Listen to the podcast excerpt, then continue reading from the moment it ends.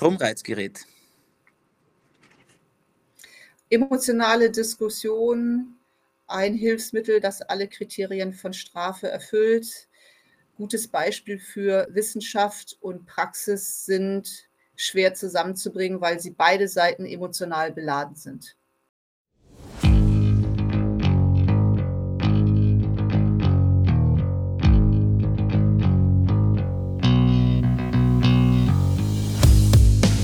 Eine weitere Folge bei Kynotalk.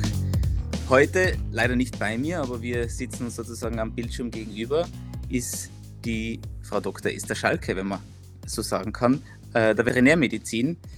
Ich denke, die Esther Schalke ist im deutschsprachigen Raum jedem in der Hundeausbildung, beziehungsweise jeder, der sich mit Fortbildungen auch befasst, den Hundetrainern, aber auch ähm, vor allem jenen, die in der Verhaltensarbeit mit, mit Hunden sind, Verhaltenstierärzten et cetera, ein Begriff und darüber hinaus natürlich auch im Diensthundewesen.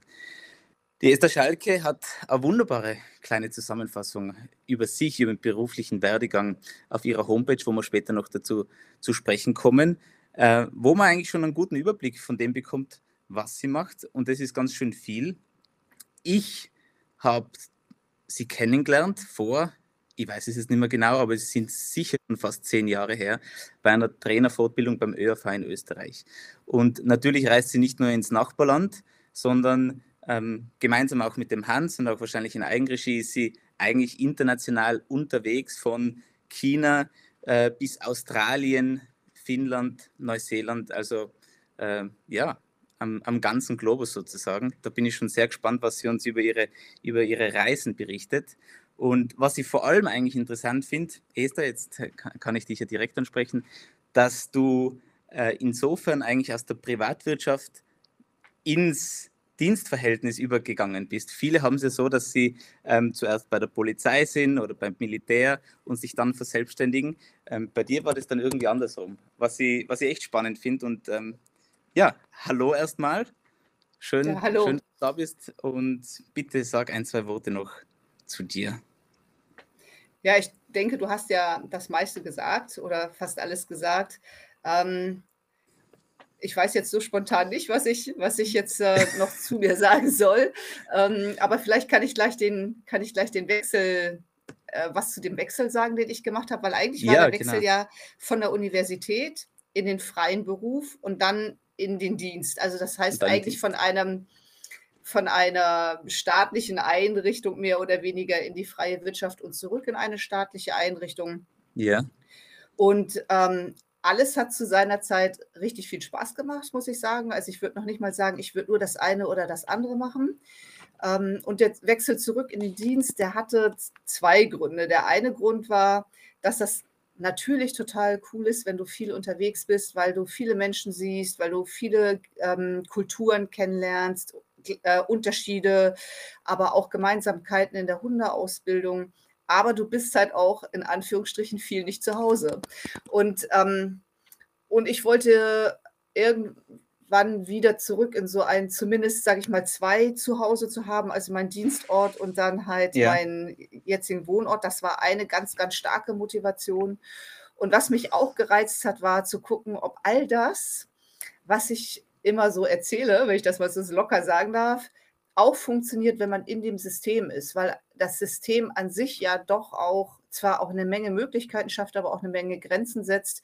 Und mich hat auch irgendwie schon gereizt zu gucken, kann man diesen, dieses System, das ist ja ein unendlich schwerer, ich sag mal Tanker, das ist ja wahnsinnig schwer in Bewegung zu setzen, kann man das trotzdem, wenn man genug Energie hat. Das hat mich schon auch gereizt. Mhm. Mhm. Du bist ja sozusagen auch schon in deiner Jugend oder wahrscheinlich schon in deiner Kindheit mit, mit Hunden ähm, am, am Sportplatz gestanden, hast auch ähm, die Hunde damals schon ausgebildet in der Rettungshundearbeit. Ähm, was, was hat sich aus deiner Sicht maßgebend verändert in dieser Zeit? Also mein erster Hund war tatsächlich ein Boxer, noch voll kopiert, abgeschnittene Ohren, abgeschnittener Schwanz okay. äh, in meiner Kindheit. Ähm, Und dann habe ich irgendwann, also da, ich habe da auch schon ganz viel mit dem Hund gearbeitet, vor allen Dingen mit dem Mischling, der danach kam. Das war so eine kleine, kniehohe Mischlingshündin. Ich weiß überhaupt nicht, was da drin war. So ein Mix durch alles. Und dann kam Wechsel zur Rettungshundearbeit neunzehnhundertvierundneunzig, würde ich sagen. Ja, neunzehnhundertvierundneunzig. Mhm. Und da war in meinen Augen so Anfang der neunziger, da kam der ganz große Umbruch, ähm, dass man die, die Lerntheorien irgendwie anfing für sich zu entdecken. Die schwappten so aus Amerika rüber und man kam weg von dieser ganzen ähm, Gruppentheorie. Wir hatten ja vorher immer so ein bisschen dieses... diese Gruppentheorie, du bist der Chef und sag ich yeah. mal in Anführungsstrichen der Alpha-Hund in deiner Familie, und viel, was wir gemacht haben, basierte auf dieser Theorie, dass du da, weil du der Chef bist, da das eine oder andere machen musst. Und das brach so Anfang der neunziger auf. Und ich finde, dass das immer noch in Bewegung ist. Also das yeah. ist, und es ist auch gut so, dass das immer noch in Bewegung ist. Jetzt kommt ja noch die Kognition dazu. Bin ich noch yeah. mal ganz gespannt. Ich glaube, da kommen auch richtig gute Impulse. Mhm. Und ich merke aber da auch, dass ich, ähm, dass ich in meiner Jugend sozusagen aus diesem Umbruch in die Lerntheorie mitgemacht habe und jetzt mich auch einarbeiten muss in diese Kognitionssachen. Mhm. Aber davon verspreche ich mir doch noch eine ganze Menge neuer Ideen und Impulse und bin eigentlich gespannt, was da aus der Wissenschaft kommt. Ich würde sagen, der Unterschied ist, ähm, es wird immer, immer wissenschaftsbasierter. Also die, der ganz normale Hundebesitzer hat immer mehr Interesse, noch mehr Wissen zu kriegen und das auch irgendwie mhm. einzubauen. Mhm. Jetzt ist ja oft so, und, und ich bin, also ich, ich bin ja kein Akademiker, ähm, ich bin, ich bin Hundetrainer, Praktiker äh, äh, und ich bin aber oft belächelt worden, weil ich sozusagen mich bemüht habe, mich auch einzulesen in, in diverse Paper, Studien oder einfach große, dicke Bücher, ähm, um das Ganze zu verstehen, was, was, was in der Theorie ist und wie man die Theorie in die Praxis umwälzen kann. Du bist ja ähm, zum einen professionell Als, als Trainerin Hundeführerin, du bist aber auch professionell im wissenschaftlichen Bereich und als, und als äh, Medizinerin sozusagen. Äh, was jetzt sicher, nehme ich mal an, dich in, unterstützt hat in dem, was du machst, ist ja ganz klar. Deswegen sitzen wir ja irgendwo auch heute einander gegenüber. Denkst du aber manchmal, dass du aufgrund deiner, deinem Hintergrundwissen auch in der praktischen Herangehensweise mit dem Hund manchmal voreingenommen in der wissenschaftlichen Arbeit warst oder bist? Dass du das nicht so clean hast sehen können? Also ich merke einen ganz großen Unterschied zwischen mir und ähm, Kollegen, die nicht praktisch mit Hunden arbeiten und äh, das rein wissenschaftlich betrachten. Und ich merke schon manchmal, wie ich denke, das ist theoretisch ein ganz spannender Ansatz. Mhm. Ähm, und es ist in jedem Fall interessant, darüber nachzudenken. Und ich glaube, dass er zu theoretisch ist und so in die Praxis nicht zu überführen ist. Mhm. Das merke ich schon manchmal bei mir. Ich merke aber auch andersherum, wie Leute, die diesen wissenschaftlichen Hintergrund nicht haben, ähm, manchmal einfach, ich sag mal, viele Vorteile haben, weil sie schneller sind als ich. Weißt du, ich stehe da manchmal noch und, und, und denke zu viel. Ähm, Und da ist manchmal so die Spontanität von Leuten, die viel gesehen haben, viel ausprobiert haben, eine ganz große Hilfe. Und ähm, manchmal stehe ich da und denke, ach, ich bin eigentlich nur das Bindeglied und beide Seiten können mich benutzen für die Information. Aber es ist weder das eine noch das andere ganz perfekt, ja. wenn du weißt, was ich meine. Ja, ja, ja, ja, ja, klar.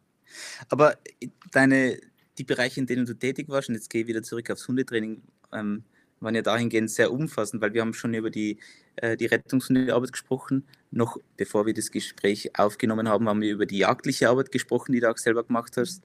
Ähm, auf der Homepage steht auch geschrieben, dass du sozusagen eine äh, vertragliche Tätigkeit im Training der Ausbildung von Personenspürhunden bei der Polizei Niedersachsen zum Beispiel gehabt hast. Und jetzt bei der Bundeswehr wirst du natürlich auch nochmal mit Dualhunden zu tun haben. Ähm, Monohunden, ich weiß, ich weiß gar nicht, was die, was die Bundeswehr alles, äh, Bundeswehr alles für, für Hunde hat. Ähm, in welchen Bereichen bist du heute noch tätig und, und, was, und was bietest du sozusagen oder was ist die Tätigkeit, die du heute noch den Kunden unter Anführungsstrichen bietest? Also ich starte mal privat, was ich privat noch mache. Ich habe ja, ja zurzeit eine Labradorhündin, die ich jagdlich führe. Und, und das ist auch, mit der auch gedeckt, äh, die hast du auch eindecken lassen, oder? Ist das ja, genau, mit der hatte ich, ja? genau, genau, mit der hatte ich auch einen Wurf und ich werde ähm, hoffentlich Ende des Jahres eine Enkeltochter von ihr bekommen, weil ich eine Hündin dabei gezüchtet habe, die, wenn man das mal so sagen darf, ist natürlich jetzt so ein bisschen Züchterstolz vielleicht auch dabei, aber die genauso ähm, genauso geworden ist, wie, ähm, wie ich mir den Labrador für mich vorgestellt habe. Also die, die, ja. die nötige Coolness hat, was uns leider auch bei den Labradoren, je sportlicher die werden, also je mehr mhm. Dummy-Arbeit da mitgemacht wird, ähm, ein bisschen verloren geht, weil man so auf Style und Geschwindigkeit guckt. Und damit geht manchmal so ein bisschen diese Nervenstärke, nenne ich das mal so, um auch eine ganze Jagd einfach so stressfrei mitmachen zu können. Ja. Und mit Stress meine ich jetzt nicht das Negative, aber weißt du, das ist so, irgendwann werden die zu laut und zu hippelig und zu heiß, genau. wenn sie zu erregt sind. Und das ist auch in der Labrador-Zucht ein echter Punkt für uns. Mhm. Und ähm, diese Hündin hat da noch die Ruhe und hat trotzdem genug Energie. Das gefällt mir richtig gut an dieser Hündin. Und deshalb hoffe ich natürlich, dass ähm, sie das dann auch wieder in die nächste Generation gibt und ihre Enkeltochter dann so wird ähm, wie die Tochter. Und mhm. ja, da freue ich mich schon richtig drauf. Das ist das, was ich selbst noch mache. Im Moment auch wirklich ja. ganz intensiv. Und mit Hans zusammen, der jetzt ja einen Cocker Spaniel hat. Ja. Das finde ich auch cool, dass wir endlich mal wieder zusammen Hundearbeit machen können. Mhm. Und zusammen trainieren können.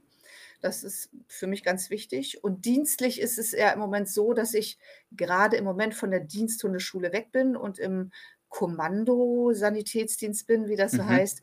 Und das ist sehr, sehr verwaltungs- und theorielastig. Das heißt, das, was ich eigentlich im Moment mache, ist ähm, versuchen, das Diensthundewesen in dem System gut aufzustellen. Du hast das mhm. vielleicht mitgekriegt, wir haben eine Veränderung der Tierschutzhundeverordnung in Deutschland, ja. die, die bestimmt gut gemeint war, aber nicht in allen Punkten gut gemacht war und ähm, auch das Leben für einige Diensthundeführer schwer macht. Und ja. das war eigentlich so meine Hauptaufgabe, jetzt zu gucken, dass ich, dass wir es irgendwie schaffen, da wieder die Kirche ins Dorf zu bringen für, die, mhm. für das Diensthundwesen. Mhm. Spannend. Aber ihr seid oder du bist dennoch auch ähm, unterwegs über Kynoscience oder ist das aktuell auf äh, Ruhehand gelegt? Genau, es ist auf Ruhehand gelegt. Ja. Ich hatte noch ein, zwei Seminare, die ich gemacht habe, weil sie noch so aus Corona-Zeiten mit rübergeschleppt worden mhm, sind mhm. und ich das den Leuten versprochen habe, aber ich schaffe das im Moment nicht. Also ja. ähm, die Bundeswehr, ich finde es super spannend, muss ich echt sagen. Hat natürlich aber auch viele andere Facetten, die mit Diensthund nichts zu tun haben und alle neu sind für mich. Mhm. Mhm. Da merke ich so ein bisschen mein Alter. Ich bin dann ja. einfach am Wochenende müde, wenn ich so viel neuen Input hatte und habe mhm. gesagt, okay, dann gehe ich lieber jagen und arbeite mit meinem eigenen Hund. Schön, und vielleicht ja. in ein, zwei Jahren, aber im Moment mache ich nichts. Ja, ja. Mhm. Blöde Frage, jetzt bin ich gespannt, was du dazu sagen kannst. Hat die Bundeswehr auch andere Tiere, mit denen sie arbeitet? Ja, wir haben auch Tragtiere. Tragtiere ja. sind also entweder Maulesel, Maultiere, mhm. ähm, die wir noch in Süddeutschland haben. Aber mhm. soll ich dir was sagen? Ich kenne mich mit Equiden so richtig gar nicht aus mhm. und ähm, mhm. bin also ganz froh, dass ich im Diensthundwesen arbeiten kann. Ja, ja, okay, okay. Na gut. Ähm, Die, die Reise durch vor allem auch, denke ich mal, die gesamte Diensthundewelt, aber vielleicht auch, auch im, im wissenschaftlichen Bereich, wo ich viel weniger Einblick habe, ähm, ist ja oft so, dass man sich den einen oder anderen Spitznamen erwirbt. Hast du einen solchen bekommen oder warst du einfach immer die Esther? Also wenn es ergibt, dann kenne ich ihn nicht. okay, okay. Na gut. Ähm, was vielleicht dennoch zutrifft, ich, ich kenne das bei mir und bei mir ist das zum Beispiel immer ein bisschen im Wandel irgendwie, ich weiß nicht, ob das saisonal bedingt ist, aber irgendwie habe ich immer temporär bestimmte Ticks oder Macken in meiner Art und Weise, wie ich mich artikuliere et cetera. Gibt es dabei was, wofür dich die Leute wiedererkennen? Das ist natürlich immer schwer einzuschätzen, was die... Ähm was die Leute so als Erkennungsmerkmal von einem nehmen. Also ich glaube schon, yeah. ähm, ich habe eine Kollegin aus der Schweiz, die irgendwann nach Amerika überge- äh, rübergewechselt ist und für die habe ich früher ein paar Webinare gemacht und die hat mal irgendwann zu mir gesagt, ähm, was man bei mir immer wieder erkennt, ist, dass ich sozusagen so eine wissenschaftliche Struktur in meinen Vorträgen habe und dann immer den Bezug zur Praxis mache und irgendwie nur so eine Methode oder das nur von dann machst du A und dann machst du B, das, ähm, das bin ich ich und das würde auch nicht zu mir mhm. passen und ich glaube, das mhm. stimmt. Das, ich glaub, okay. das ist tatsächlich etwas. Mhm. Cool. Und ich, ich denke, das, das lässt dich einfach, ähm, deswegen glaube ich, habe ich mich ja damals so anfixen lassen, ähm, damals beim ersten Workshop noch, und ich bin ja dann noch zu den anderen äh, Fortbildungen von euch gegangen, damals im Ö A V, die ich gar nicht gebraucht hätte. Einfach weil dieses Theoretische und, und, und praktisch Anwendbare hervorgestochen ist. Das hat mir immer gut gefallen. Noch einmal ein kompletter Bruch. Ähm, was hält dich täglich am Ball? Trinkst du Kaffee? Du hast vorher schon gesagt, du brauchst das Wochenende dann auch zum Regenerieren und, und die Seele baumeln lassen oder andere äh, Arbeit mit den Hunden zu leisten. Bist du Kaffeetrinkerin oder betreibst du in der Arbeit Sport? Gerade dort ist ja ein Bereich, wo sicher viele Routinen äh, von den Kollegen gemacht werden. Du jagst, konsumierst du das, was du jagst, et cetera. Das würde ich spannend finden. Und Wein trinkst du, das weiß ich. Hast du dir gemerkt? Ja, ich trinke nach wie vor noch gerne trockenen Rotwein. Ähm, und so ein gemütlicher Abend mit der Familie und dann beim Glas Rotwein. Das ist zum Beispiel was, was wir in der Familie häufiger mal machen, dass wir uns einen Abend am Wochenende nehmen und uns yeah. alle treffen. Wir sind ja yeah. mittlerweile sieben Leute, was eine ganze Menge ist. Yeah. Und ähm, sitzen zusammen und äh, essen gemeinsam Abendbrot und trinken Wein. Und das genieße ich. Das finde ich total schön. Ich bin ja auch so ein mhm. bisschen ähm, familiärer Typ. Yeah. Ähm, und das finde ich, das finde ich total schön. Ähm, ja, ich bin Kaffeetrinker, leidenschaftlicher Kaffeetrinker. Der erste Schritt morgens ist tatsächlich an die Kaffeemaschine, um den Kaffee anzustellen, und äh, kein Morgen ohne, ohne den Morgenkaffee. Also das wäre, das wäre fatal. Ne?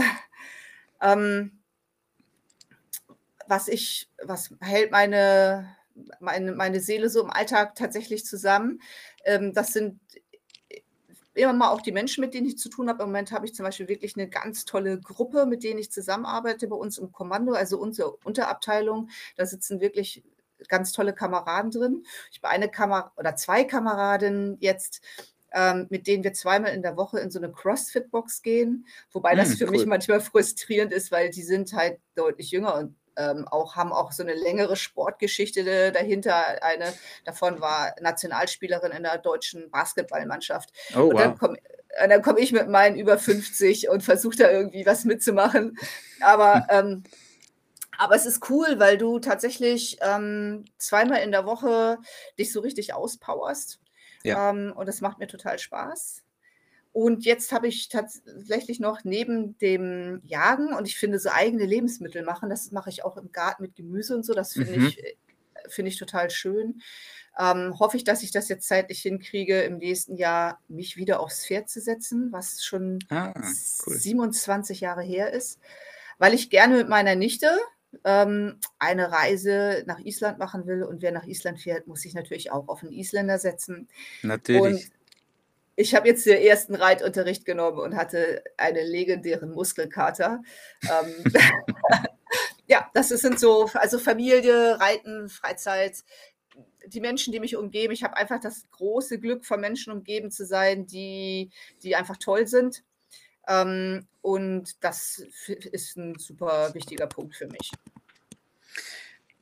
Das finde ich sehr spannend. Du hast ja... Ähm Wie nennt sich das? Die, du bist die, auch Fachtierärztin für Tierverhalten. Das gibt es ja in Österreich, ja. glaube ich, gar nicht. Und ähm, Tierverhalten oder gerade Hundeverhalten, bei Problemverhalten ist ja oft sozusagen, dass äh, Grundbedürfnisse et cetera nicht gesättigt oder gestillt sind. Und du hast jetzt davon gesprochen, dass man selber auch diesen Ausgleich brauchen. Hast du das wirklich immer geschafft?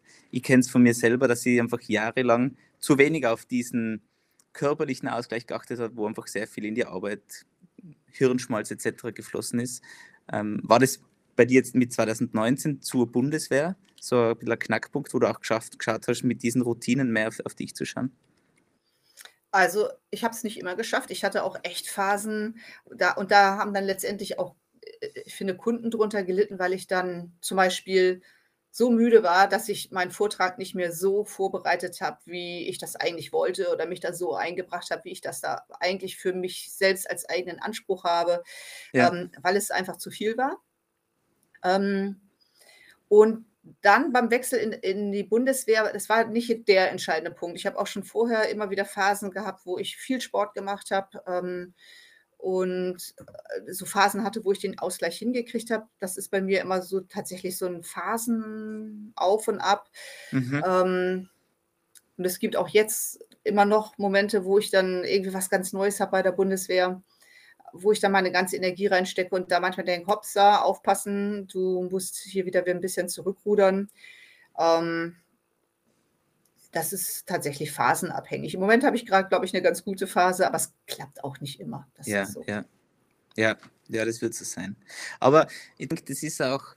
Ähm auch die Fähigkeit, sich dann auf, auf, auf gewisse neue Projekte und, und auch neue Interessen einfach voll und ganz einzulassen. Und das hat ja auch viele Vorteile für das Projekt. Ja, es ist, also ich, ich bin ja auch, ich meine, du kennst mich ja aus, ähm, aus Vorträgen, ich bin auch tatsächlich so ähm, hippelig, wie man in Anführungsstrichen, wie man mich manchmal auf Vorträgen erlebt. Ich ähm, Ich kann mich für eine Sache tatsächlich sehr begeistern und alles, was mit Hunden zu tun hat, sowieso. Und dann, dann kostet es mich in dem Augenblick auch überhaupt gar keine Mühe, da ganz viel Energie reinzustecken. Mhm. Und dann merke ich einfach irgendwann viel zu spät. Oder, also ich war jetzt noch nie, ich hatte jetzt noch nie einen Burnout, deshalb ist vielleicht auch viel zu spät das falsche Wort. Aber manchmal merke ich dann erst, wenn Hans zum Beispiel irgendeinen Spruch macht oder wo ich dann denke, wow, eigentlich habe ich gerade meine schlechte Laune an Hans ausgelassen. Mhm, ähm, da, dass der Zeitpunkt gekommen ist, dann wieder ein bisschen zurückzurudern, weil mhm. ich mich dann da drin so verliere. Das ist natürlich für den Inhalt gut, aber das setzt eben auch voraus oder das führt auch dazu, dass deine Familie irgendwie ein bisschen oder eine ganze Menge mittragen muss. Und da habe ich einfach Glück gehabt, das tun sie. Aber sie sind halt eben auch mein bester Ratgeber in dem Augenblick, da mal zu sagen, ey, merkst du eigentlich, dass du zickig wirst oder so. Und dann, mm. dann wird es Zeit, wach zu werden. Okay, okay. Deine, unter der Woche bist du ja, sagt man in der Kaserne oder wie sagt man, bei euch im Stützpunkt oder... Ja, ich bin tatsächlich, habe ich eine eigene Wohnung. Du bekommst also ab einem bestimmten Dienstgrad lebt man nicht mehr in der Kaserne, sondern yeah. lebt in der sogenannten Trennungsgeldwohnung. Ich habe also eine mhm. kleine Wohnung in der Nähe von Koblenz, also in der Eifel und yeah. arbeite zurzeit in Koblenz. Das ist so dreihundert Kilometer weg von zu Hause und okay. dann fahre ich am Wochenende nach Haus. Okay. Und gerade diese Autofahrten sind ja prädestiniert dazu oder dafür Hörbücher oder Podcasts zu hören. Ähm, Was machst du dergleichen? Bist du eher Leserin? Nehme ich mal an, vor allem auch beruflich, aber äh, gibt es Hörbücher, die du hörst oder Podcasts, die du regelmäßig konsumierst? Also ehrlich gesagt, ich hasse mittlerweile die Autofahrten, aber sie lassen sich ja wohl nicht vermeiden, ja. ähm, zumal die Eifel auch ähm, von der Bahn her total schlecht angebunden ist. Man muss okay, jetzt ja. nicht auf die Idee kommen, sich in die Deutsche Bahn zu setzen, dann fährt man einen halben Tag, bis man da ist, also es ist mhm. sinnlos. Ähm, Ich höre ganz viel. Ich habe eine größere Hörbuchbibliothek mittlerweile als eine yeah. Buchbibliothek. Ich oh, höre wow. tatsächlich viele Hörbücher. Ich höre auch ganz gerne Radio. Es, also ich bin da so, ich, meine ganzen Informationen über Politik und Gesellschaft, die hole ich mir ganz viel auch tatsächlich aus den Medien. Neben, dass ich wirklich ein Zeitungsleser bin, ähm, höre ich ganz viel Deutschlandfunk. Das ist in Deutschland so ein... So yeah. ein guter Informationssender. Mhm. Ähm, und ich höre... Die, die haben auch Podcasts, nämlich Deutschlandfunk. Ja, ja auch ja. genau. Ich ja. habe die App auch von denen, das ist äh, ganz gut. Das, da kannst du dir dann ja. auch, wenn du ein Thema hast, dann einfach äh, das auch, äh, auch die App anhören. Ähm, aber ich habe nicht jetzt irgendwie so einen spezifischen Podcast. Weißt du, so Freunde mhm. sagen dann, ich höre immer den von Drosten zum Beispiel, sondern es ist irgendwie so, dass ich dann ein Thema höre oder sehe, irgendwo poppt das auf, da ist ein Podcast über und dann denke ich, ah, oh, das ist eigentlich ein ganz cooles Thema und mhm. dann ähm, höre ich da rein. Ja, cool. Was hörst du aktuell? Im Moment höre ich tatsächlich gar nichts. Ich bin gerade wieder in so einer Phase, ähm, oh, alles ganz neu, ich bin gerade auf dem Lehrgang, deshalb erwischst du mich ja auch mhm. in Hamburg, wo ich dir nicht sagen konnte, ob die, ob die so, Leitung ja, stabil ja. ist, weil ich auf okay. so einem Lehrgang bin und ich bin, das ist alles militärisch, da bin ich total gefangen drin, es ist alles total spannend für mich mhm. ähm, und habe aber gerade was, ähm, was ich lese, das ist, ähm, heißt Putins, ah, Putins Netzwerk und ähm, ist so ein bisschen... Ähm, die, die, ich sag mal, politische oder auch berufliche Geschichte Putins mit Verbindung zu heute. Mhm. Ähm, sehr spannend. Das ist wirklich ein cooles Buch. Und das schaffe ich dann. Da, oh, da müsste ich jetzt wirklich hier weggehen und nach dem Autor okay. gucken. Äh, das ist eine Autorin, dann könnte ich es dir ja. sagen. Aber da müsste ich ganz kurz... Ähm, Ach, das machen wir hinten nach. Den Computer verlassen. Ja, genau. Super, okay. Ja.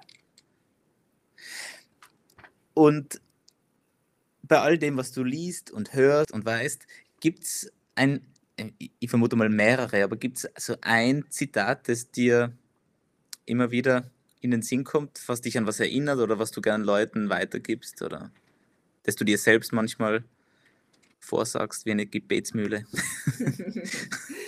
ähm, also es ist gar kein Zitat von irgendjemandem aus der Hundewelt, würde man ja denken, ne? Also dass man sagt, ah, die hat so viel mit Hunden zu tun, dann ist das irgendwas Hundetechnisches, sondern es ist tatsächlich ähm, ein, ein Zitat von Saint-Exupéry und ich die ist aus dem Kleinen Prinzen und das ist diese ah. Situation, wo ähm, der Prinz auf den Fuchs äh, trifft und es geht darum, den Fuchs zu zähmen.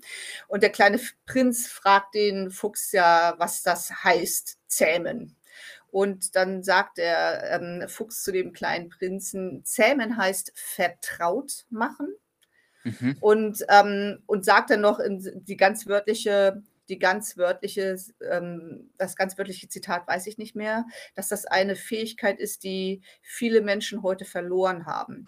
Und ähm, vertraut machen, das ist etwas, was ich halt immer denke, für uns im Zusammenhang mit unseren Hunden. Zu vertraut machen mhm. gehört ja ganz viel dazu, nicht nur Wissen, auch ähm, Emotionen, da gehört beides dazu, aber immer wieder offen sein für den anderen und, und, und gut reinhörend in den anderen und eben auch vertrauensvoll zu sein, das gehört für mich auch dazu, also auch Vertrauen mhm. zu geben, das gehört für mich zu vertraut machen auch dazu und deshalb finde ich, ist das ein, ein, etwas, was, was für mich immer wieder da ist, wenn es um Hunde geht. Hm, ist gut. Der kleine Prinz. Ich müsste mir das auch wieder mal durchlesen, das ist zu lange ja, her. Ja, das ist echt schön, ja. Wer Wer hat dich inspiriert in dem, was du machst? Also es gibt tatsächlich nicht eine ganz spezifische Person, aber die erste Person in meiner Kindheit, da war ich Jugendliche ähm, und hatte schon den kleinen Mischling, ähm, mit, mit dem ich gearbeitet habe. Da tauchte Eberhard Trumler in der Hundewelt auf. Mhm. Und ich kann mich noch erinnern, dass ich mit einem Freund... Damals musste man noch alles mit dem Fahrrad machen. Die Eltern haben uns ja nicht so irgendwo hingefahren, sondern wenn man irgendwo hin wollte, musste man sich aufs Rad setzen. Dieser Freund hatte mit Hunden gar nichts zu tun und hat sich aber die Mühe gemacht, mitzufahren, weil ich diesen Mann unbedingt kennenlernen wollte und sehen wollte. Und dann sind wir da mit dem Fahrrad hingefahren. Und dann habe ich gedacht, cool, ähm, Hunde zu verstehen ist mehr als nur irgendwas mit denen zu machen und den Sitzen Platz so weit zu bringen. Mhm. Und der war so der Erste, der mich animiert hat, Hundebücher zu lesen, die über die Rassebücher hinausgehen. Mhm. Also so Verhaltensbücher zu lesen. Das war tatsächlich Eberhard Trumler. Und man kann natürlich zu seiner Forschung stehen, wie man will, aber der war einer, der mich so angekickt hat. Mhm. Und dann im Zusammenhang mit, mit, ähm, mit Behaviorismus, mit Lerntheorien, hatte ich das große Glück, Bob Bailey schon ganz früh kennenzulernen, oh, wow. noch lange bevor er ähm, hier so in Europa bekannt war. Da war ich mal mit einer Kollegin, die auch eine ganz wichtige, ähm, wichtige Person im, im Verhaltensbereich für mich war. Das war ähm, Renate Jones-Bade. Äh, Frau Doktor Jones-Bade und ich sind nach Amerika gefahren. Sie war schon richtig gut vernetzt und kannte Bob schon und da habe ich Bob kennengelernt und ich kann dir gar nicht mehr, mehr sagen, wann das war. Ende der neunziger, Mitte der neunziger. Mhm. Mhm. Hm. Spannend. Hast du noch mhm. Kontakt mit ihm? Ähm, wir hatten bis vor kurzem noch äh, Kontakt mit ihm, der jetzt so ein bisschen eingeschlafen ist, aber wir haben ja Bob auch hier mit hingenommen und haben so Hans, ähm, als er hier war, Viviane hat ja, ja Bob hier rübergeholt, da hat die ja, ja wahnsinnig viel Energie reingesteckt. Da, das war cool für Europa, was Viviane da an Energie mhm. reingesteckt hat. Und in dem Zusammenhang konnten wir Bob mal äh, mitnehmen in, den, in das Diensthundewesen der Polizei und ihm viel zeigen. Darüber sind dann so ein bisschen Kontakte geblieben. Und im Moment ist es ein bisschen abgeflaut, genau. Ja, ja, ja. Aber es ist doch spannend. Ähm, die... Ich sage jetzt die Mehrheit, ich meine, heute haben wir das Interview acht oder neun, glaube ich, und ich bemühe mich, Leute zu interviewen, die mich inspiriert haben und inspirieren und, und ähm, ich möchte jetzt das gar nicht falsch ausdrücken, aber ja, also Leute, die mich anspornen. Das Spannende ist, dass, dass Bob Bailey bei fast allen von ihnen vorkommt, ja. ihn getroffen haben und er ist einfach doch ein Pionier. Meine Generation kennt ihn aus Büchern und, und aus, aus Erzählungen und, und seine Zitate. Ähm, spannend, vielleicht ergibt sich ja doch noch mal die Gelegenheit, ihn zu treffen. Aber die Leute, gut. die mich übrigens am meisten ja? inspiriert haben, sind gar nicht so bekannte Persönlichkeiten, ja. wo man ähm, sagt so, ja, das ist der, was weiß ich, Wissenschaftler oder Hundetrainer so und so, sondern was für mich total wertvoll waren, war wirklich diese Gruppe von Diensthundeführern aus Nordrhein-Westfalen, wo ich das große Glück hatte, die Anfang zweitausend kennenzulernen. Ja. Da habe ich ja auch Hans kennengelernt, das war natürlich ein Riesenglück, aber ähm, diese ganze Gruppe von Diensthundeführern, die waren so offen und so enthusiastisch, aber halt eben auch so praxisbezogen. Und ja. die hatten so, so, so ein praxisbezogenes Standing und so praxisbezogene Ideen und von denen durfte ich wahnsinnig viel lernen. Also es ja. war super für mich. Ja. Ja. Esther, gibt es sozusagen respektiv etwas, das, das du nach wie vor schwer findest in der Arbeit mit Hunden? Weil, um die Frage zu, zu untermauern sozusagen oder zu begründen, ähm, es gibt ja Dinge, die werden uns einfacher fallen, je länger wir mit Hunden umgehen, äh, sie trainieren, mit ihnen leben. Äh, es gibt aber auch einfach, das ist ja keine Überraschung, den Effekt, dass man, je mehr man sich womit befasst, äh, umso mehr erkennt, wie komplex gewisse Dinge sind. Gibt es etwas, das du einfach seit jeher schwer findest in der Arbeit mit Hunden? Das hat wenig mit dem Hund zu tun, das hat mehr mit mir zu tun. Ich bin hm. ähm, nicht sehr gut, mich selbst in der Arbeit zu beobachten. Ich brauche also immer okay. jemanden von hinten, der da steht und äh, guckt und sagt, ey, jetzt machst du gerade das oder so. Und das passiert mir immer wieder. Also ich, ich nehme mal zum Beispiel, ich habe im Moment gerade für mich und ähm, Hans und zwei Freunde noch, die auch Labrador und Cocker Spaniel führen. Wir haben uns einen gemeinsamen Trainer genommen, der sehr viel Erfahrung in dem Bereich hat und gerade von hinten viel guckt, was total super ist. Der macht mhm. das auch richtig gut. Und, ähm, und der muss alle naslang wieder das Gleiche sagen. Weißt du, dass er sagt, hier, mach mal so und so, du stehst gerade so und so. Dann halte ich das für eine gewisse Zeit lang durch und dann fokussiere ich mich auf was anderes und rutsche in den alten Fehler. Yeah. Das hat vor allem was eben zu, damit zu tun, was mache ich mit meinem Körper in dem Augenblick. Das passiert mir immer wieder. Da bin ich, ähm, ja, das ist vielleicht auch zeitlebens etwas, wo ich immer einen Trainer von hinten brauche, der sagt, hier, guck mal. Yeah. Sonst, ähm, sonst finde ich Hunde eigentlich gar nicht so schwierig, muss ich sagen.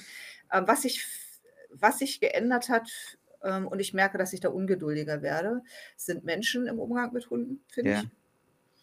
Ähm, ein bisschen im Sport weiß ich das gar nicht mal so, aber so ähm, im normalen Alltagsbereich ist der Hund, sind das immer mehr, sage ich mal, Leute, die nicht wirklich Hundler sind, wenn du verstehst, was ich ja. meine, ähm, ja. die, sondern die sich einfach, ich meine, Corona war jetzt, finde ich, eines der besten Beispiele, der war der Markt ja quasi leer gekauft, wer sich da alles einen Hund angeschafft hat.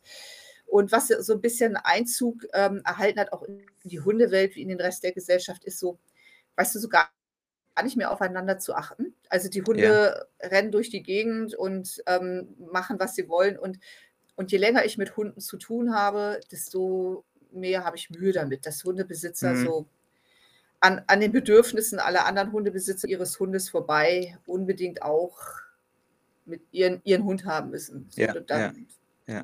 Ja. ja, das stimmt. Das ist oft etwas frustrierend. Ähm, wie, wie ist es mit, mit jungen Diensthundeführern? Ist es, werden die...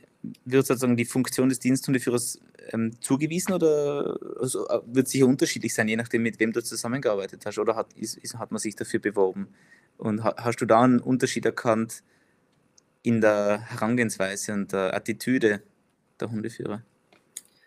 Also, egal wo ich war, Hundeführer zu werden, war immer freiwillig. Also es war schon okay. so, dass es auch bei uns so, dass du niemandem befehlen kannst, Hundeführer zu werden. Ähm, sondern die müssen sagen, dass sie das wollen und die, die Hundeführer werden, wollen das auch fast, also wollen das immer, und dann ist es für sie häufig eher ein längerer Prozess, da tatsächlich mhm. hinzukommen. Ähm, ich denke, dass sich ein ganz klein bisschen geändert hat, ist, wie in der Gesellschaft auch, welche Funktion der Hund hat. Also er hat ja eine viel stärkere Partnerfunktion, als er früher hatte. Was ein ganz klein bisschen manchmal den Nachteil hat, dass ähm, versucht werden, Dinge zu vereinbaren, die mit dem Diensthund nicht immer gehen. Also zum ja. Beispiel, dass der Hund zwar einerseits der totale Reißer sein muss, wenn er einen Täter stellen soll, aber gleichzeitig auch der total verschmuste, ganz liebe Spielkamerad des Kindes. Und, mhm. ähm, und was... Äh, Was sich, finde ich, so ein bisschen geändert hat, ist, dass dann die Tendenz eher dazu geht, na gut, dann verzichte ich irgendwie auf dienstliche Eigenschaften und habe dann mhm. diese familiären eher im Vordergrund. Das war gefühlt früher anders. Also ich habe da jetzt keine Daten tatsächlich, dass ich mal ja. früher dreihundert Hundeführer interviewt habe und heute. Aber das hat sich gefühlt etwas verändert. Mhm. Ähm, was ich... ich Ich bin dann noch so ein klassischer Mensch, zu sagen, es ist, er ist erst ein Diensthund und dann ein Familienhund. Ja. Was sich aber auch geändert hat, und das finde ich total positiv, sind Hundeführer. Ähm, das geht damit einher, weil sie den Kameraden sehen, also den Hund als Partner sehen, sind sie viel offener für neue Ausbildungsmethoden. Ja. Und da bin ich da manchmal ungeduldig mit den alten. Ja. Weil ich denke so, dass die Alten, weißt du, so ein bisschen noch mit Her- Herrschaftswissen und wir haben das vierzig Jahre so gemacht, ja. manchmal die Motivation und den Enthusiasmus unserer jungen Kameraden kaputt machen, was ich echt ja. schade finde. Ja, ja, schwierig. Und, und es hat sich einfach extrem viel getan. Ich meine, ich bin, ich bin erst und Anführungsstrichen seit dreizehn Jahren tätig in der Sache und, und es, es ist einfach so viel weitergegangen, ähm, in, allein in dem Zeitrahmen. Und es ist... Es ist nicht immer einfach, dann eben unter Anführungsstrichen, ohne das, ohne das Werten zu sagen, aber mit den Alteingesessenen dann über Dinge zu sprechen. Und umso beeindruckender finde ich es dann, ähm, gerade auch jemanden kennenzulernen, den ich anders eingeschätzt hätte und der dann nach dem Training zu mir kommt und sagt, hey, das macht Sinn und, und schaut, dass man das nicht schon früher so mhm. versucht umzusetzen oder wie auch immer. Das ist schon beeindruckend, auch, auch zu sehen, dass, dass die Leute das reflektieren können und, und sich selbst auch einmal sozusagen in Frage stellen. Und also ich glaube auch, dass die wirklich Guten das tun. Weißt du, die, ja. die, die wirklich richtig, richtig gut sind, ähm, die, die sind, was die auch auszeichnet, ist, dass die immer offen bleiben und dass sie sich das Neue erstmal anhören und dann gucken, was sie für sich da rauspicken und eben keine Schwierigkeiten haben zu kommen und zu sagen, hey, du machst eine richtig gute Arbeit. Ähm, ja. Und die anderen, die anderen waren waren auch mal wahrscheinlich wirklich gut, ähm, aber haben dann irgendwann zu sehr davon oder zu sehr geglaubt, sie seien, wie man das hier so in Nordrhein-Westfalen so schön sagt, das Ende der Nahrungskette. Und wenn du glaubst, okay. du kannst nichts mehr lernen von den Neuen, dann wirst du verpasst schlecht. Zug. Das ja. ist so. Ja. ja. Denkst du, ist das einer der Punkte, der dich erfolgreich gemacht hat, dass du bereit bist, einzugestehen, dass man Dinge besser machen könnte, als man sie bisher gemacht hat? Oder war gerade das auch ein Ansporn? Also, ich glaube, was der wesentliche Punkt war, ist, dass das für mich nie ein Job war. Weißt du, ich bin nie mhm. zur Arbeit gegangen, um mein Geld zu verdienen, sondern ich, ich konnte immer exakt das machen, wofür ich brenne. Und, und das von Anfang an. Also es war immer meine Leidenschaft und ich hatte das große Glück, ähm, das zu meinem Beruf machen zu können. Und, ähm, und ich glaube, das war vor allen Dingen der Weg, weil du hast immer Sachen, die sind frustrierend. Du hast immer Sachen, die sind ermüdend oder, oder auch wenn du dich mit Leuten dann auseinandersetzt, die auch schwierig sind, ähm, war, war es irgendwie nie so, dass ich dachte, äh, sondern es war irgendwie so, ach, und dich kriege ich auch noch, weißt du? Ja, ja. Und ich glaube, das ähm, hat, hat viel geholfen. Ja. Hm. Spannend.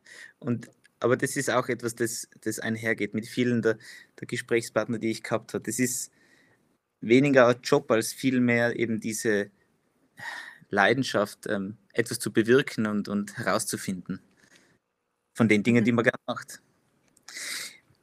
Esther, ich möchte jetzt was ausprobieren. Du bist die Erste, mit der ich das mache. Und oh je. Ich bin jetzt auch schon gespannt, was dabei rauskommt. Ich habe mir das ein bisschen abgeschaut von einem, von einem deutschen Podcast, und zwar von der hessischen Polizei. Und die haben da was drinnen, das heißt Keyword Schnellschuss. Und der Moderator ähm, sagt ein paar Begrifflichkeiten und die Leute entscheiden sich sozusagen. Also der sagt, keine Ahnung, Gummibärchen oder Schokolade. Und die sagen dann Schokolade oder Gummibärchen. Aber das wollte ich nicht ganz so machen. Ich wollte eigentlich okay. einen Begriff in den Raum stellen okay. und von dir eine Schnellantwort hören. Ähm, irgendwas, was dir dazu in den Sinn kommt. Ja? Also keine mhm. große Erläuterung, sondern wir mhm. probieren es einfach. Erstes mhm. Wort, Klicker. Gutes Hilfsmittel, überstrapaziert zum Teil. Okay. Cool. Futter versus Spielzeugbelohnung. Unsinnige Diskussion. Okay. Trainingsplanung.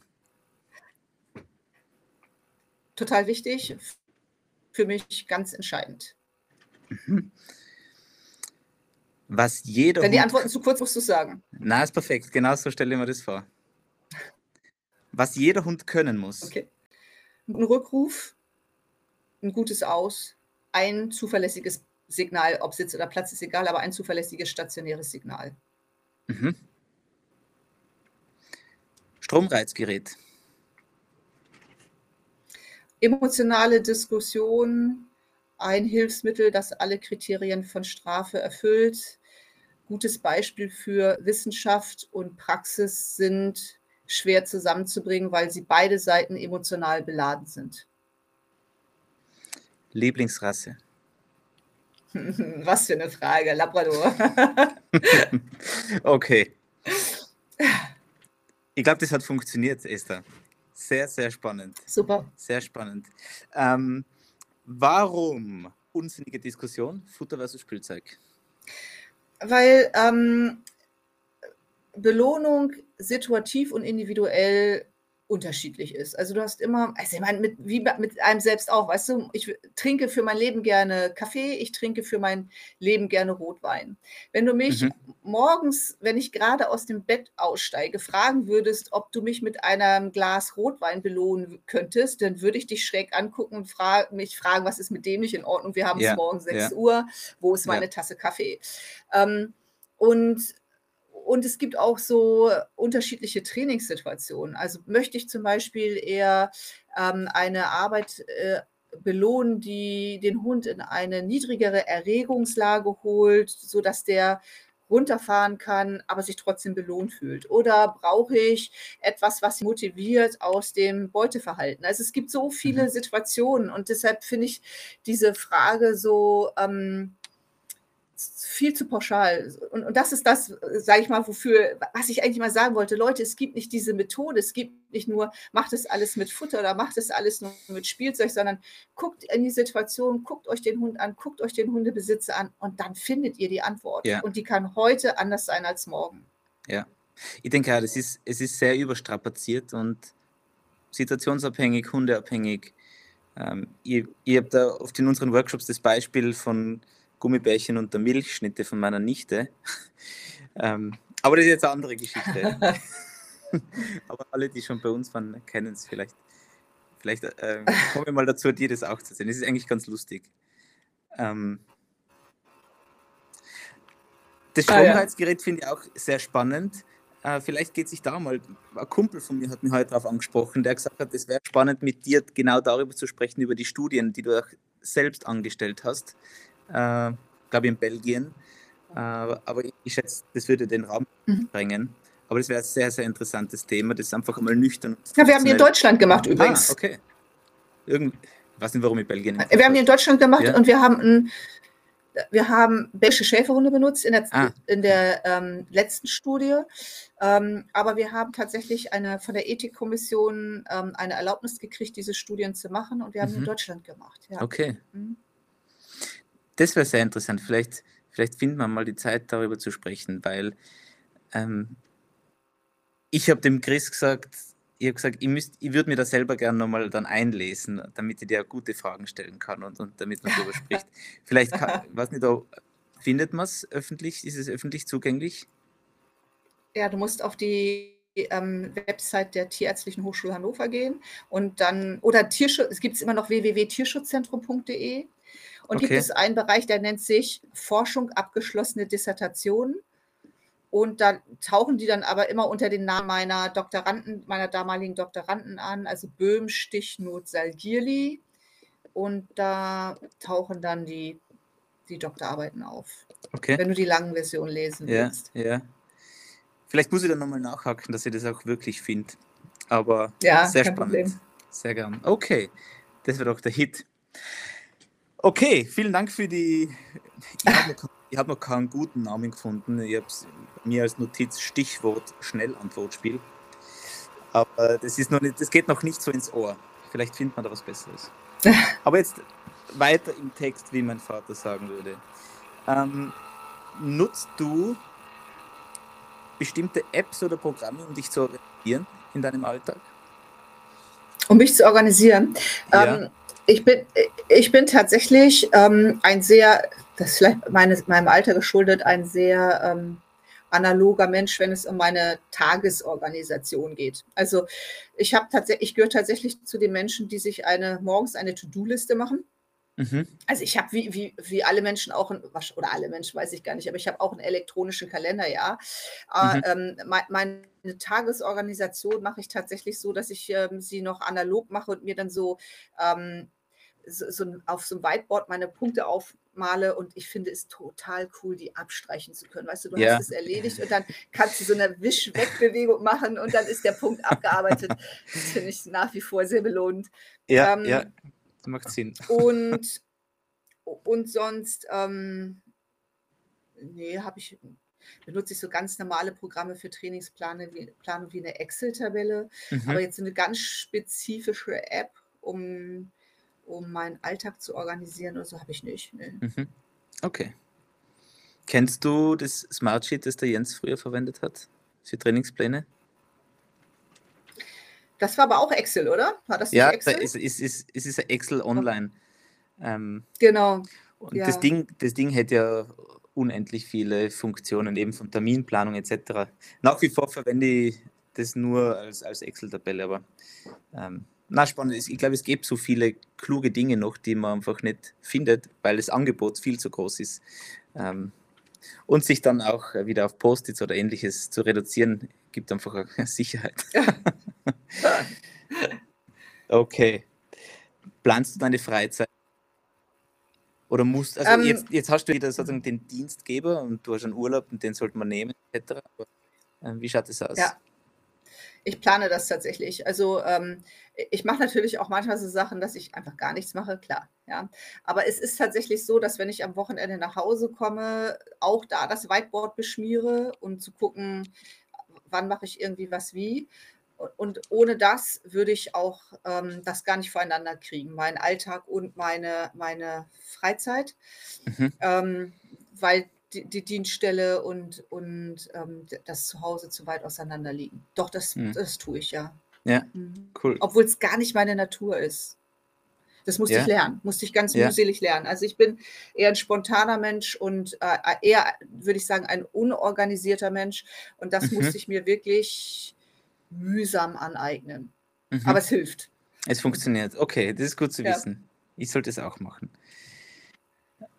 Ich habe versucht, mir im Kalender reinzuschreiben, eine Woche Urlaub, weil ich seit Jahren selbstständig bin und es ist echt schwer, sich den da zu nehmen und sich dann nicht das als Pufferzone für andere äh, Vorhaben zu nehmen. Jetzt bin ich gespannt, ob ich das heuer schaffe. Aber gut. Und das ist so wichtig, ja? Das sage ich dir jetzt so als ich habe auch jahrelang ja selbstständig gearbeitet. Ja, ja. Sieh zu, dass du da auch echt Urlaub ist. Sonst kannst du mal nicht mehr. Ja. ja, auch das haben jetzt schon so viele gesagt, dass ich es machen muss. Okay, aber das ist gut. Ähm, was denkst du, war bisher einer der größten Fehler, die du im Training gemacht hast? Das muss gar kein wiederholter Fehler sein, aber vielleicht war es etwas, das, wo du dir gedacht hast, pah, auch mit einem großen Lerneffekt verbunden. Oh, es gibt so viele kleine Sachen, weißt du? Der größte. Oder vielleicht, es muss ja nicht der größte sein, einer, der dir Ähm, geholfen hat, der dir in Erinnerung geblieben ist?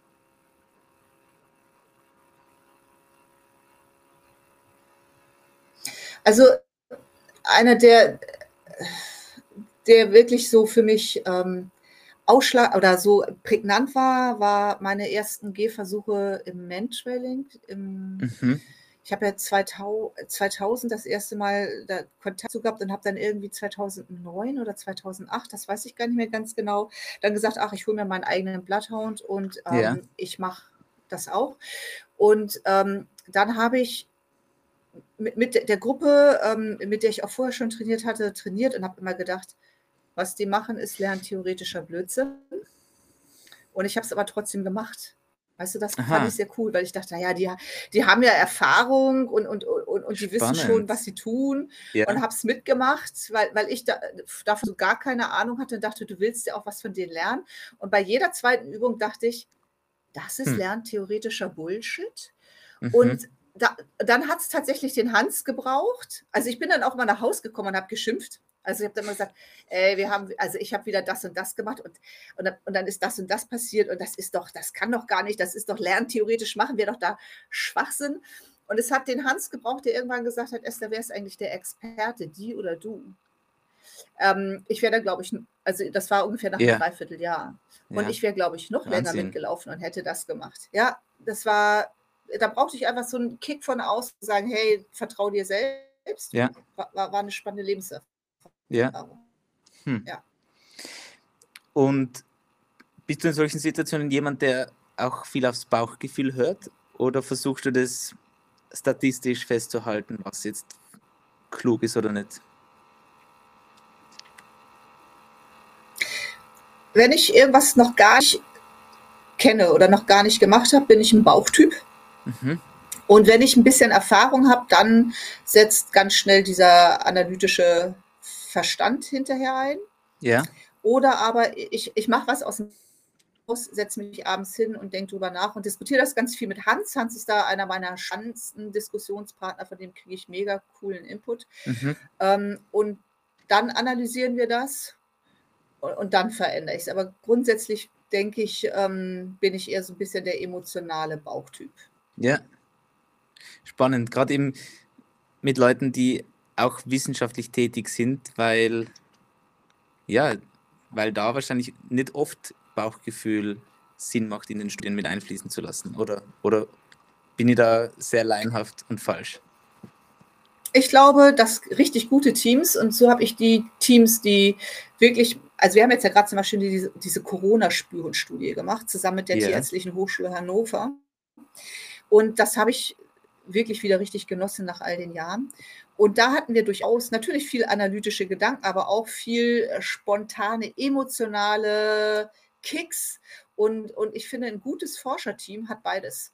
Hat den analytischen mhm. Verstand und hat aber auch diese Emotion und dieses Bauchgefühl und setzt sich dann zusammen. Und in der Diskussionsrunde, wo du beides brauchst, da entwickelt sich dann erst das gute Studiendesign. Also wenn du es ganz ohne diese Emotion machst, dann fehlt dir manchmal ein wichtiger Input. Also und ja. deshalb glaube ich, die richtig guten Teams haben hm. beides. Okay. Was? Schon wieder so eine Frage. Was war der schlechteste Rat, den du jemals bekommen hast? Der schlechteste Rat, den ich jemals... Also im Endeffekt mal, ist ja der ich, schlechteste Rat... Ich gut. bin, glaube ich, ein Meister im Verdrängen, oder? Ja. ja. Der schlechteste Rat.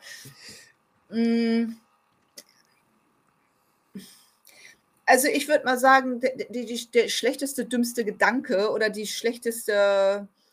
Obwohl du weißt ja nie, was ist schlecht oder was, yeah. ähm, wie hätte sich dein Leben dann entwickelt, ähm, was ich heute anders machen würde. Ich bin so ein, bin so ein Mädchen, sage ich mal, was erzogen wurde, ähm, dass Leistung wichtiger ist als Optik. Mhm. Und, ähm, und, und ich hatte viele Gelegenheiten, als ich noch jung war, ähm, wo ich aufgrund der Optik Chancen angeboten bekommen habe. Und da habe ich mich ähm, hm. so innerlich gesträubt und dachte, nein, auf gar keinen Fall, weil ich will das ja wegen der Leistungen. Und ähm, wo ich denke, da habe ich mir manchmal im Weg gestanden, weil man beides okay. gut kombinieren kann. Ja. Ähm, hm. Und das eine schließt das andere nicht aus. Und da würde ich sagen, war das vielleicht ein schlechter Rat meiner Eltern, immer mich nur auf Leistung zu äh, fokussieren, yeah. weil das Leben, das Leben ist immer, immer menschlich und immer ja. beides. Und, und Leistung ist ein Teil davon. Ja. Das heißt, welchen Rat würdest du heute der zwanzigjährigen Esther geben? Ich würde sagen, ähm, wenn es eine gute Gelegenheit ist für dich, ähm, dann irgendwann wieder deine Leistung dort machen zu können, dann mach das. Keine Angst davor, ähm, dein Aussehen zu nutzen und die Chancen, die sich dadurch ergeben. Ähm, ich denke, man... Man muss sich bewusst sein, dass das nicht das Einzige sein darf, aber natürlich ist das ein guter Fuß in der Tür. Würde ich immer, ja. würde ich heute der zwanzigjährigen Esther sagen, nutze es. Ja, ja. okay. Ja. Ja. Wir haben ja vorher schon über das Whiteboard gesprochen und über die Selbstbelohnung, aber vielleicht im größeren Stil, wie belohnst du dich selbst? Ähm, also wenn mir etwas richtig gut gelingt, oder ich das Gefühl habe, und das ist unabhängig davon, erstmal unabhängig davon, ähm, ob es anderen gefällt, dann hat das für mich erstmal einen ganz großen selbstbelohnenden Effekt. Also ich gucke mir irgendwas mhm. an. Ich habe jetzt zum Beispiel gerade eine Präsentation direkt, bevor ich mit dir äh, telefoniere. Jetzt habe ich eine Präsentation fertig gemacht und die finde ich selbst cool. Ja. und, und das macht Spaß, wenn, die, wenn ich die dann abschließen kann und denke, wow, egal was die anderen finden, ich finde sie cool. Das hat für ja. mich auch einen belohnenden Charakter. Wenn ich, ein, wenn ich irgendwas gemacht habe, was ich nicht so selbst belohnt, habe ich tatsächlich so ein, ähm, so ein typisches, glaube ich, Mädchen-Gesellschaftsbelohnungsding. Ich gehe dann tatsächlich gerne shoppen. Ja, okay. Also ich gehe gerne irgendwie in die Stadt und setze mich hin und trinke ein Latte Macchiato und ja. gehe dann in, Kleider, in Kleidungsgeschäfte und und kaufe mir was Schönes. Okay. Ich kaufe nicht so gerne, weil ich es brauche, sondern ich kaufe gerne, oh, das spricht mich an und dann kaufe ich es. Ich meine, wenn ja. ich nichts finde, ist auch gut, dann reicht der Latte Macchiato. Aber die Zeit zu haben dafür ja. hat total viel Belohnung. Ja, sich, ja, ja klar. Ja. Sich dafür die Zeit zu nehmen, das zu tun. Das ist gut. Hattest du letztens einen Aha-Moment? Ja, ähm, in Bezug auf, ähm, auf Jagdhundausbildung. Mhm. Ich habe okay. ja gesagt, dass ich ähm, einen richtig coolen Jagdhundtrainer kennengelernt habe. Ich nenne jetzt mal einfach seinen Namen. Wenn du das nicht willst, kannst du es ja rausschneiden aus Wunderbar. dem ähm, Podcast. Aber ich äh, durfte Mirko Barnecke kennenlernen. Das ist ein yeah. Spaniel-Jagdhundtrainer hier in Deutschland. Der macht mhm. einen richtig, richtig guten Job. Ähm, und wir waren halt Hans, diese beiden besagten Freunde aus Thüringen, die auch Spaniel und Retriever führen und, ähm, und dann eben der Mirko, der uns trainiert hat. Mhm. Und ähm, da waren für mich viele neue kleine Aha-Momente dabei. Und der größte Aha-Moment war es, boah, ich kann einfach wieder in einer Gruppe stehen und nur Teilnehmer sein. Und mhm. das brauche ich und es tut mir wahnsinnig gut. Ja. Sich auch fürs, ja. um sich und seinen Hund zu kümmern. Und ja. cool, ja. ja. Ja, das ist was Schönes. Das ist was Schönes. Und ich glaube, wenn man die, die Arbeit mit Hunden ist ja einfach doch auch selber mit dem Hund zu arbeiten und nicht nur anleiten, selbst wenn man gut drin ist, andere anzuleiten. Aber ich glaube, es könnte damit einfach was verloren gehen, wenn man selber nicht mehr in dieser Rolle ist, wo man einfach sich nicht berieseln lässt, aber wo man selber mit seinem Hund schaffen ja. kann, in einer guten Atmosphäre, ähm, wo man auch immer einen Fehler machen kann, wo man gutes ja. Feedback kriegt. Ja. ja, genau. Und dieses eben dadurch, und das ist der Vorteil wieder, im Moment keine Seminare zu geben, ähm, dieses so ganz angstfrei Fehler machen zu können. Also zu sagen, ja. ey, es ist ja völlig wurscht und der Rahmen ist gut und die Atmosphäre, die dieser Trainer schafft, ist fantastisch dafür. Du hm. kannst einfach angstfrei ausprobieren und wenn es dann noch so scheiße gelaufen ist, überhaupt gar kein Problem. Das ähm, ja. ist super. super. Das heißt, der Mirko wäre eine gute Anlaufstelle, wenn man einen Spaniel sucht. Da hat sie ja Kontakte. Das auch. Das auch, genau. Und wenn, der Mirko ist auch eine mega coole Anlaufstelle, wenn du ähm, Hunde ausbilden willst, yeah, und tatsächlich jemanden suchst, der, der, an, der dafür brennt und schon sehr weit ist in diese ganzen Sachen, die wir über Lerntheorien und so wissen, mhm, ähm, in das Jagdhundtraining einzubauen. Das hat Mirko, okay, klar, der ist sehr auf englische äh, Jagdhundstil, also Spaniel, ähm, yeah, äh, Labrador im Moment fixiert, aber der hat auch selbst schon Deutsch Kurzhaar und so geführt. Ist, yeah, wirklich ein ganz interessanter, guter Trainer. Super, den suche ich. Den suche ich mir ja, mal den findest du. Ja, mach das.